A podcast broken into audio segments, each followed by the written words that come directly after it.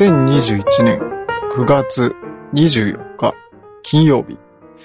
22時59分。現在気温は24.2度を指しております。先日、岩見さんの配信を聞いて、すごく音質のいい回があって、しかもバックミュージックも確かついてない回があって、痛く感動してしまって、わ、これすごいなと思ったら、やっぱ収録方法とかも工夫されてたみたいなんですけれども、あの、思わず感動して、あの、スタンド FM に配信されてたんですけれども、そこから音声をこう引っ張り出してきて、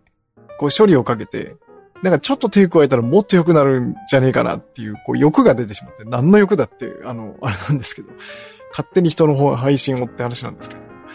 で、処理かけて、岩見さんに送りつけるっていう、こう、おせっかいなんだか、あのありがた迷惑なんだかっていうことをやったりなんかしておりました。で、えっと、MV1 っていう、あの、ソニーのもう絶版になってるレコーダーっていうか、こう、新しいタイプの、もう流行らなくて絶版になっちゃったのかもしれないんですけど、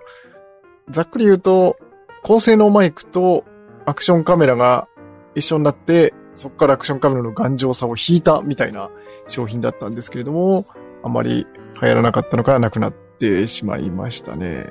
一時期あの、ポッドキャストとかをやってる方たちの間では、こいつすげえいい音で撮れるぞっていう風に、あの、話で、あの、ざわっとした時はあったんですけどね。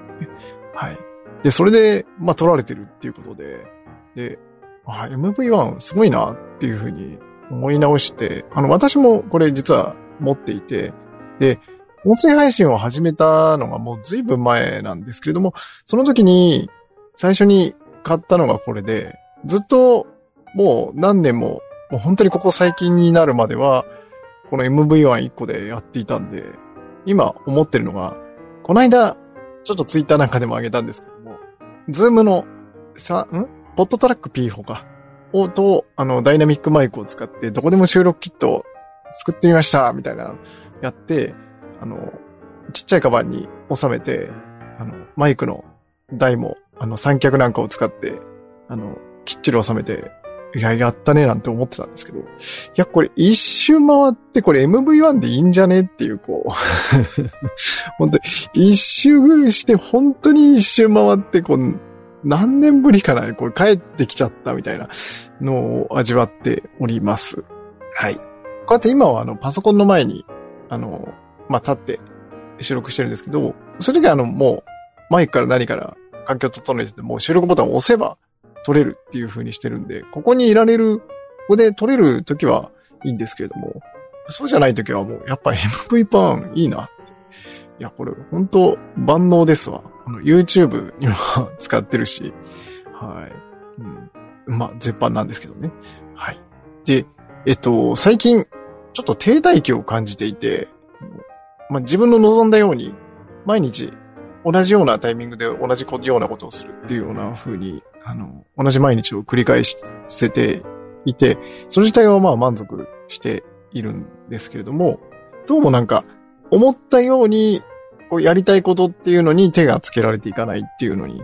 ちょっと停滞期というか、焦りみたいなものを感じてきていて、まあ、ただ、なんとなく理屈では分かってるんですね。ちょっと、結果を早く求めすぎてきてるなっていうのが、ちょっと自覚ではあって、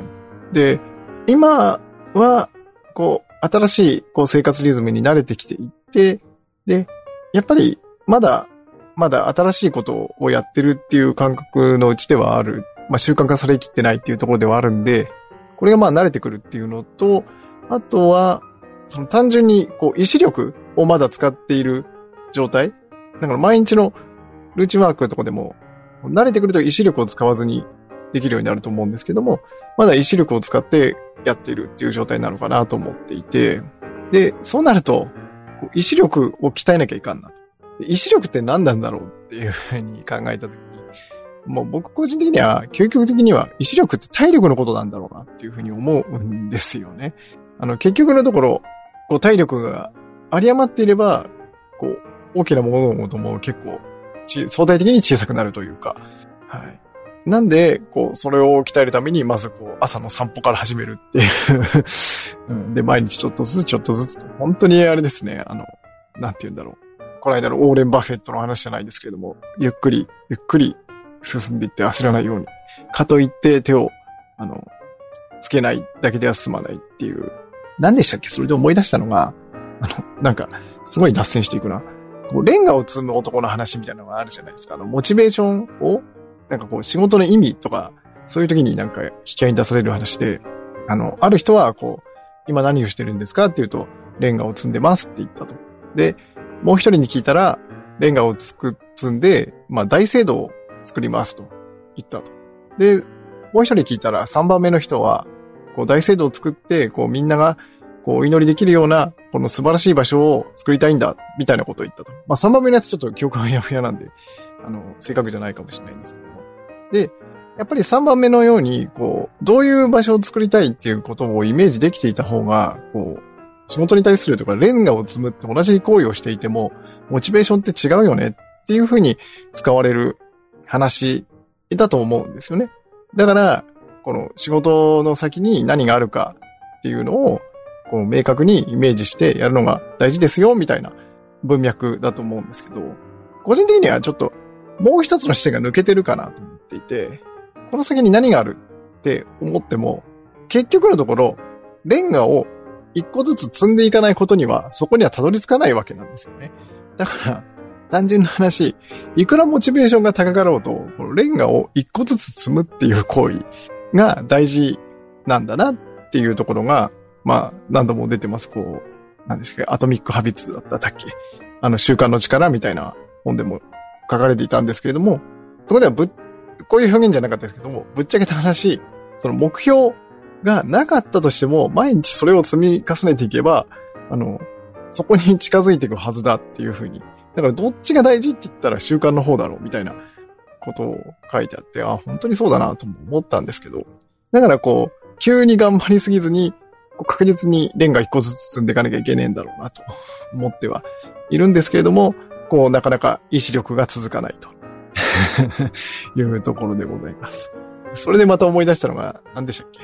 あの、大事なことは大抵めんどくさいっていう、こう、岡本太郎さんでしたっけ？